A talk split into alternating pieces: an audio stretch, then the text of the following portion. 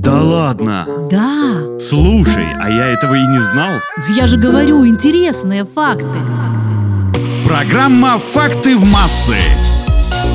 Пряники – это часть великого наследия нашей культуры. Впервые их начали готовить еще в 9 столетии. Правда, тогда их именовали медовым хлебом. В рецепте были такие ингредиенты, как ржаная мука, мед и различные ягоды. Пряники сразу пошли в народ, и уже в 17 столетии стала выделяться отдельная категория пекарей, передававших секретные рецепты своим детям и внукам. А традиция дарить пряники на разнообразные празднества до сих пор сохраняется. Особенно популярны пряники были в период Рождества. Всем привет! С вами Наташа Круш и факты о пряниках.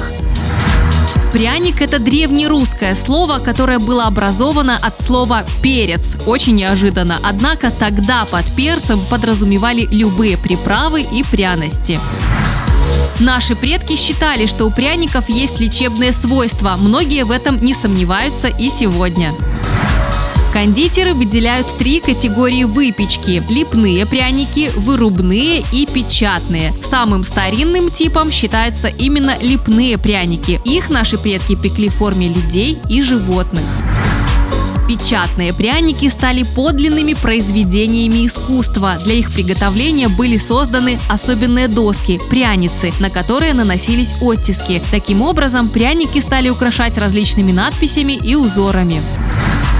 Известно, что в 1778 году для Екатерины II приготовили самый большой пряник. Он весил 80 килограммов и доходил до 3 метров в диаметре. Самым известным в мире считается тульский пряник. К слову, в его честь даже открыт музей. Тульский пряник представляет собой прямоугольник с округленными краями. Его верх украшен обычно надписями. Сегодня в Туле существует несколько десятков рецептов, которые передаются по наследству.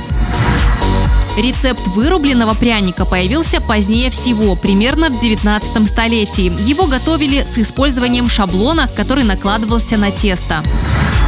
И последнее на сегодня. Еще одним уникальным видом пряников являются козули. Это десерт в форме разных зверят. Наиболее популярны такие пряники в Архангельске. Их там готовят по сей день. На этом у меня все. С вами была Наташа Круш. Пока. Да ладно. Да, Слушай, а я этого и не знал. я же говорю, интересные факты. Программа «Факты в массы».